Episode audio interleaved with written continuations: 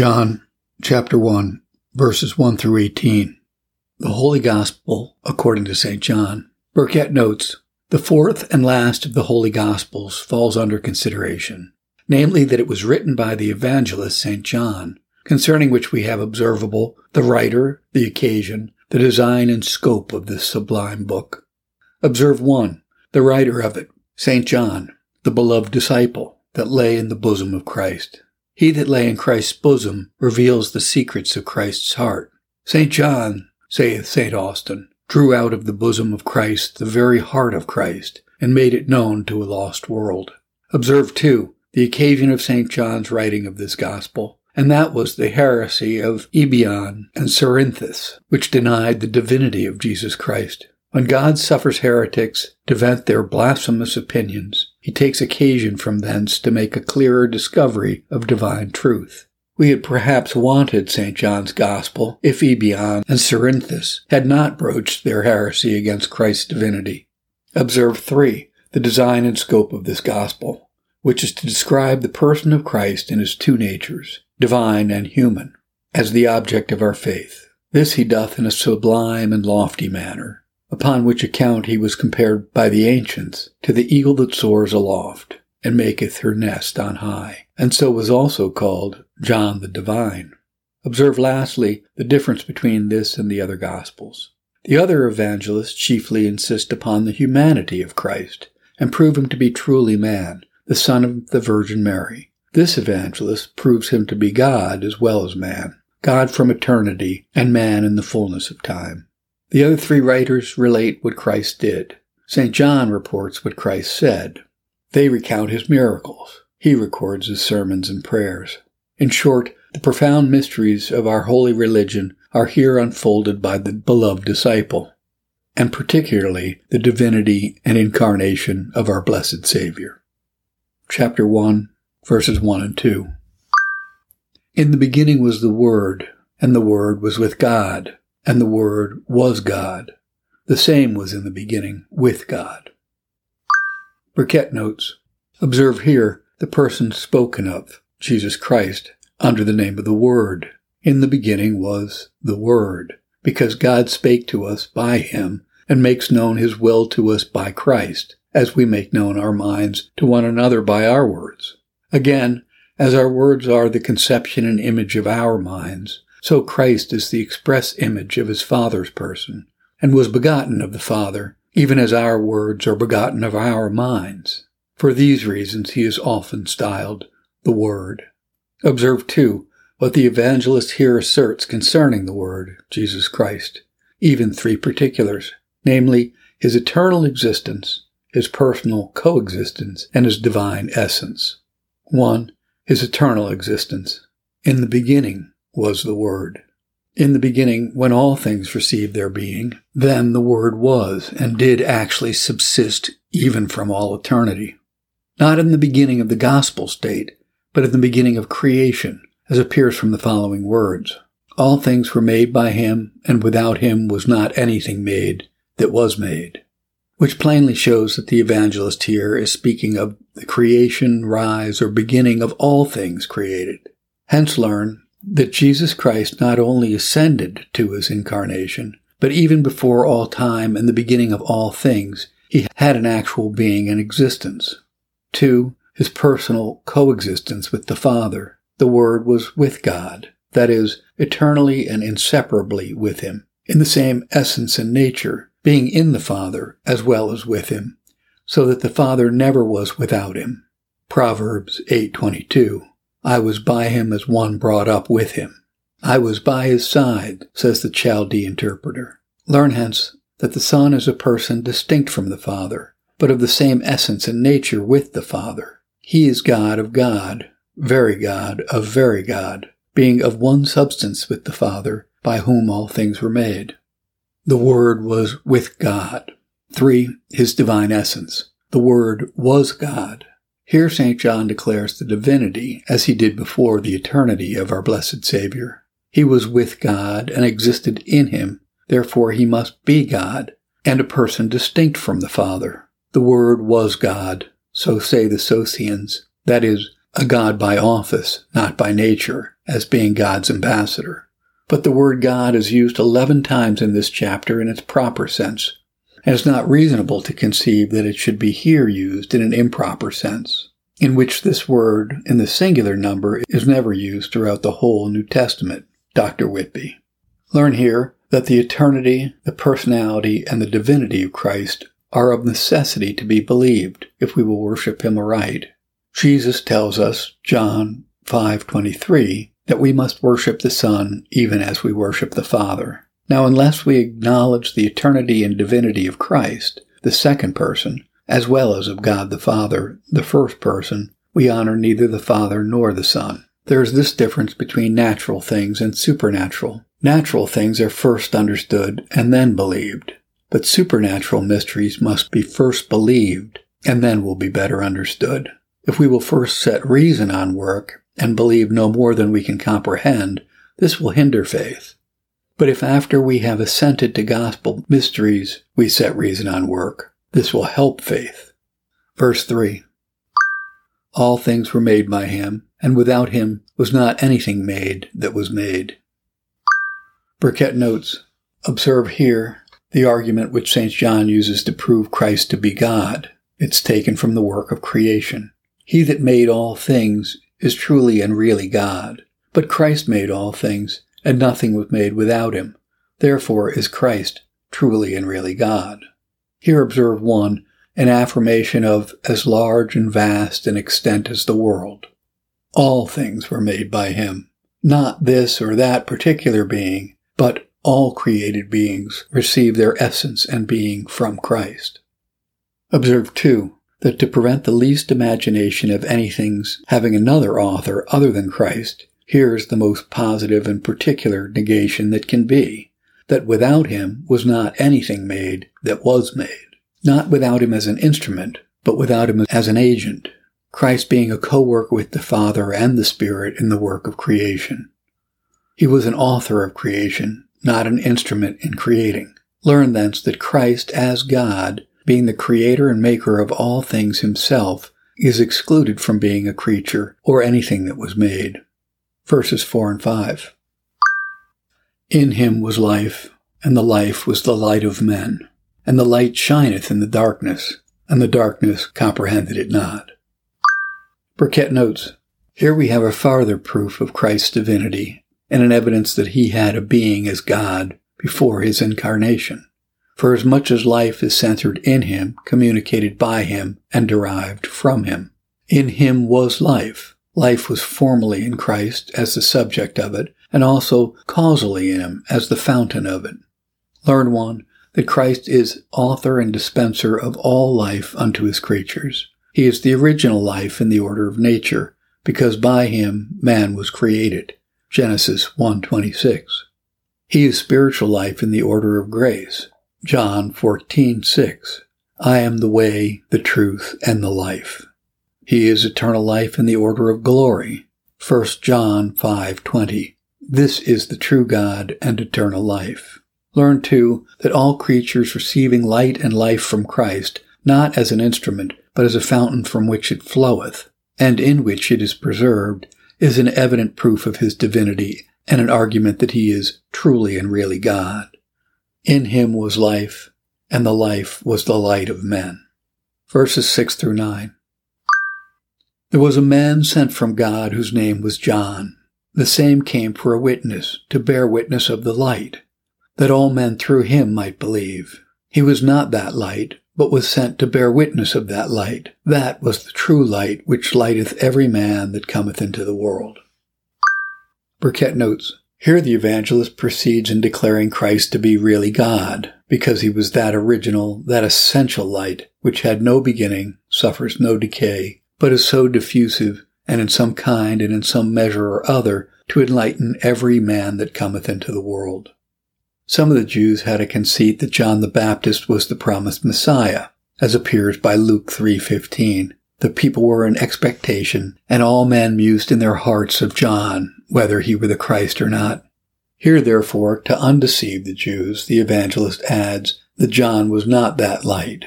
John was a great light, a burning and a shining light, but not such a light as the Messiah was to be. John was a light instrumentally, Christ efficiently. John was a light enlightened, Christ was a light enlightening. John's light was by derivation and participation. Christ's was essential and original. John's light was the light of a candle in a private house, in and among the Jews only. But Christ's light was the light of the sun, spreading over the face of the whole earth. This is the true light that lighteth every man that cometh into the world. That is, he enlightens all mankind with the light of reason, and is the author of all spiritual illumination in them that receive it. Christ is called a light in regard of his office, which was to manifest and declare that salvation to his church, which lay hid before in the purpose of God, and he is called the true light, not so much in opposition to all false lights, but as opposed to the types and shadows of the Mosaical dispensation. Learn one, that every man and woman that comes into the world is enlightened by Christ in some kind and measure or other. All are enlightened with the light of reason and natural conscience, some with the light of grace and supernatural illumination. Learn five, that Christ being the essential, original, and eternal light, enlightening and enlivening the whole creation, is it evidence and undeniable demonstration that he is truly and really God. Verses 10 and 11. He was in the world, and the world was made by him, and the world knew him not. He came unto his own, and his own received him not. Burkitt notes, He was in the world. That is, he that was God from eternity made himself visible to the world in the fullness of time.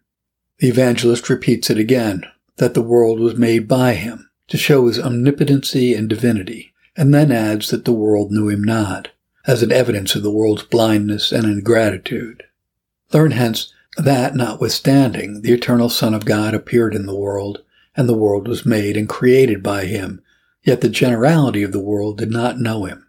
That is, did not own and acknowledge him, did not receive and obey him. They neither knew him as a creator nor accepted him as a mediator. Yea, he came to his own, that is, his own kindred and country, the church and people of the Jews, but the generality of them gave him cold entertainment.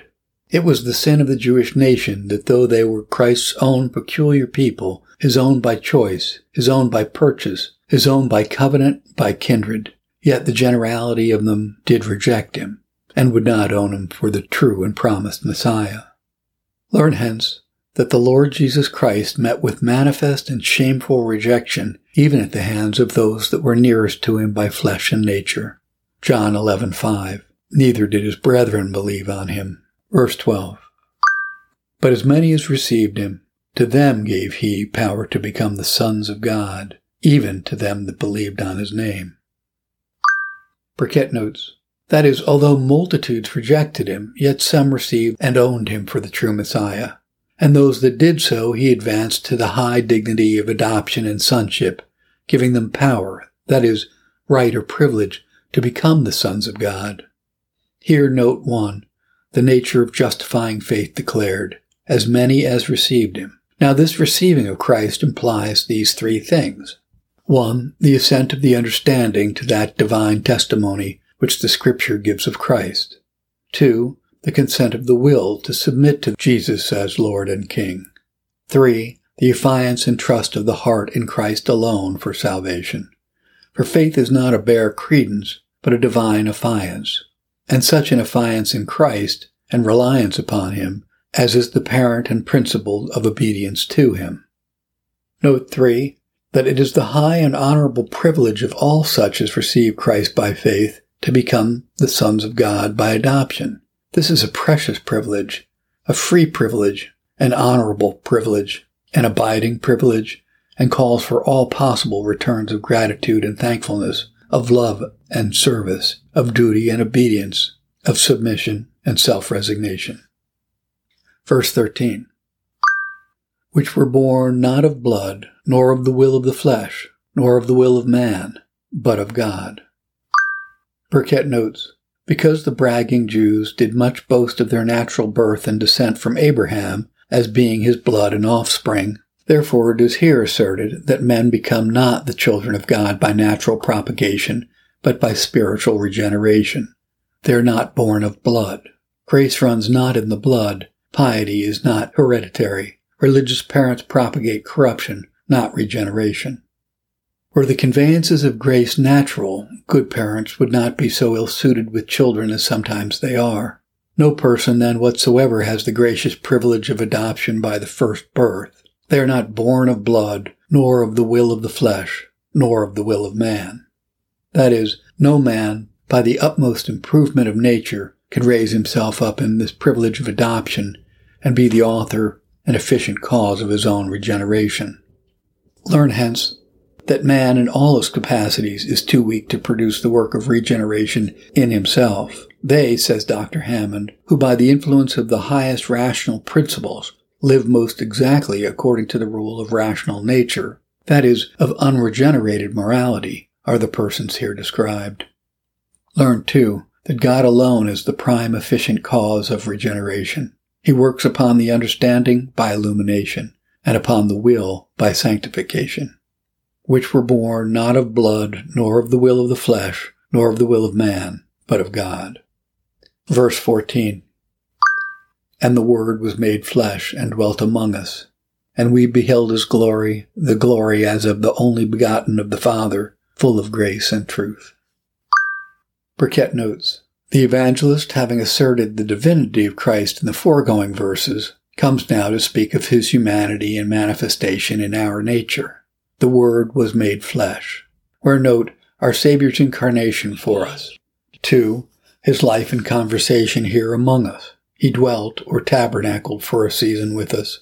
In the incarnation or assumption of our nature, observe one, the person assuming, the Word. That is, the second person subsisting in the glorious Godhead.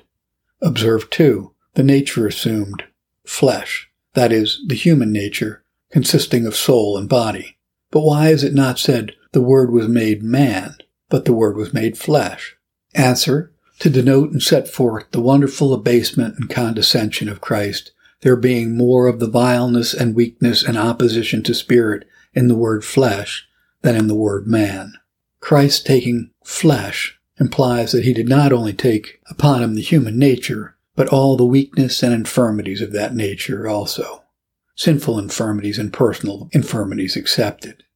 He had nothing to do with our sinful flesh. Though Christ loved souls with an infinite and insuperable love, yet he would not sin to save a soul. And he took no personal infirmities upon him, but as such are common to the whole nature, as hunger, thirst, weariness. Observe three, the assumption itself. He was made flesh.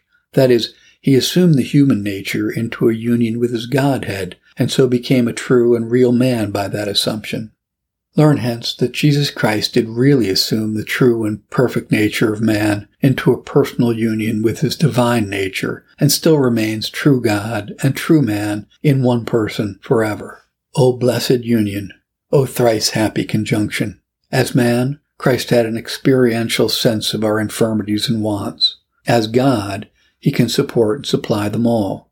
Note farther, too, as our Savior's incarnation for us, so his life and conversation among us. He dwelt or tabernacled amongst us. The tabernacle was a type of Christ's human nature. One, as the outside of the tabernacle was mean, made of ordinary materials, but its inside glorious, so was the Son of God. Two, God's special presence was in the tabernacle. There he dwelt, for he had a delight therein. In like manner dwelt all the fullness of the Godhead bodily in Christ, and the glory of his divinity shined forth to the eye and view of his disciples. For they beheld his glory, the glory as of the only begotten of the Father. That is, whilst Christ appeared as a man amongst us, he gave great and glorious testimonies of his being the Son of God. Learn hence that in the day of our Saviour's incarnation, the divinity of his person did shine forth through the veil of his flesh, and was seen by all them that had a spiritual eye to behold it, and a mind disposed to consider it. We beheld his glory, the glory as of the only begotten of the Father. Verses 15 through 18. John bare witness of him, and cried, saying, This was he of whom I spake. He that cometh after me is preferred before me, for he was before me and of his fullness have all we received, and grace for grace. For the law was given by Moses, but grace and truth came by Jesus Christ. No man has seen God at any time. The only begotten Son, which is in the bosom of the Father, he hath declared him. Burkitt notes, here we have John Baptist's first testimony concerning Christ, the promised Messiah, and it consists of four parts. One, John prefers Christ before himself as being surpassingly above himself. He that cometh after me is preferred before me, that is, in the dignity of his person and in the imminency of his office, as being the eternal God. Now among them that were born of women there was not a greater than John the Baptist. If Christ then was greater than John, it was in regard of his being God. He is therefore preferred before him because he was before him as being God from all eternity. Learn hence that the dignity and eternity of Christ's person as God sets him above all his ministers, yea, above all creatures, how excellent soever. He that cometh after me in time is preferred before me in dignity, for he was before me, even from all eternity. 2. John prefers Christ before all believers in point of fullness and sufficiency of divine grace. Of his fullness do they receive. They have their failing, Christ has his fullness. Theirs is the fullness of a vessel, his is the fullness of a fountain. Their fullness is derivative, his fullness is original, yet also ministerial, on purpose in him to give out to us, that we may receive grace for grace, that is, grace answerable for kind and quality, though not for measure and degree. As a child in generation receives its parent member for member, or as the paper in the printing press receives letter for letter, and the wax under the seal receives print for print, so in the work of regeneration, whatever grace is in Christ, there is the like for kind stamped upon the Christian soul. All the members of Christ being made plentiful partakers of his spiritual endowments. Learn hence that all fullness of grace, by way of supply for believers, is treasured up in Christ and communicated by Him as their wants and necessities do require. His fullness is inexhaustible. It can never be drawn low, much less drawn dry. Of His fullness do we receive grace for grace. That is, grace freely, grace plentifully. God grant that none of us may receive the grace of Christ in vain. 3. John prefers Christ before Moses, whom the Jews doted so much upon. The law was given by Moses, not as the author, but as the dispenser of it. Moses was God's minister, by whom the law which reveals wrath was given to the Jews. But grace and truth came by Jesus Christ. Grace in opposition to the condemnatory curse and sentence of the law, and truth in opposition to the types, shadows, and ceremonies of the legal administration. Learn hence that all grace for the remission of sin and performance of duty is given from Christ, the fountain of grace. Grace came by Jesus Christ. The grace of pardon and reconciliation, the grace of holiness and sanctification, the grace of love and adoption, even all that grace that fits us for service here and glory hereafter. Christ is both the dispenser and the author of it. Grace came by Christ. Again, for John the Baptist here, verse 18, doth not only prefer Christ before himself, before Moses, before all believers, but even before all persons whatsoever in point of knowing and revealing the mind of God. No man hath seen God at any time. That is, no mere man hath ever seen God in his essence, while he was in this mortal state. Here God's invisibility is asserted. Next, Christ's intimacy with the Father is declared, the only begotten Son, that is in the bosom of the Father. This expression implies three things. One, unity of natures. The bosom is the child's place, who is part of ourselves, and of the same nature with ourselves. Two, dearness of affection. None lie in the bosom but the person that is dear to us. A bosom friend is the dearest of friends. Three, it implies communication of secrets. Christ lying in his Father's bosom intimates his being conscious to all his Father's secrets, to know all his counsels, and to understand his whole will and pleasure. Now, as Christ's lying in the Father's bosom implies unity of nature, it teaches us to give the same worship to Christ which we give to God the Father, because he is of the same nature with the Father. As it implies dearness of affection between the Father and the Son, it teaches us to place our chief love upon Christ the Son, because God the Father doth so. He who is the Son of God's love should be the object of our love. As God hath a bosom for Christ, so should we have also. The noblest object challenges the highest affection. Again, as Christ lying in his Father's bosom implies the knowledge of his mind and will, it teaches us to apply ourselves to Christ, to his word and spirit, for illumination. Whether we should go for instruction, but to this great prophet, for direction, but to this wonderful counselor. We can never be made wise unto salvation if Christ, the wisdom of the Father, doth not make us so.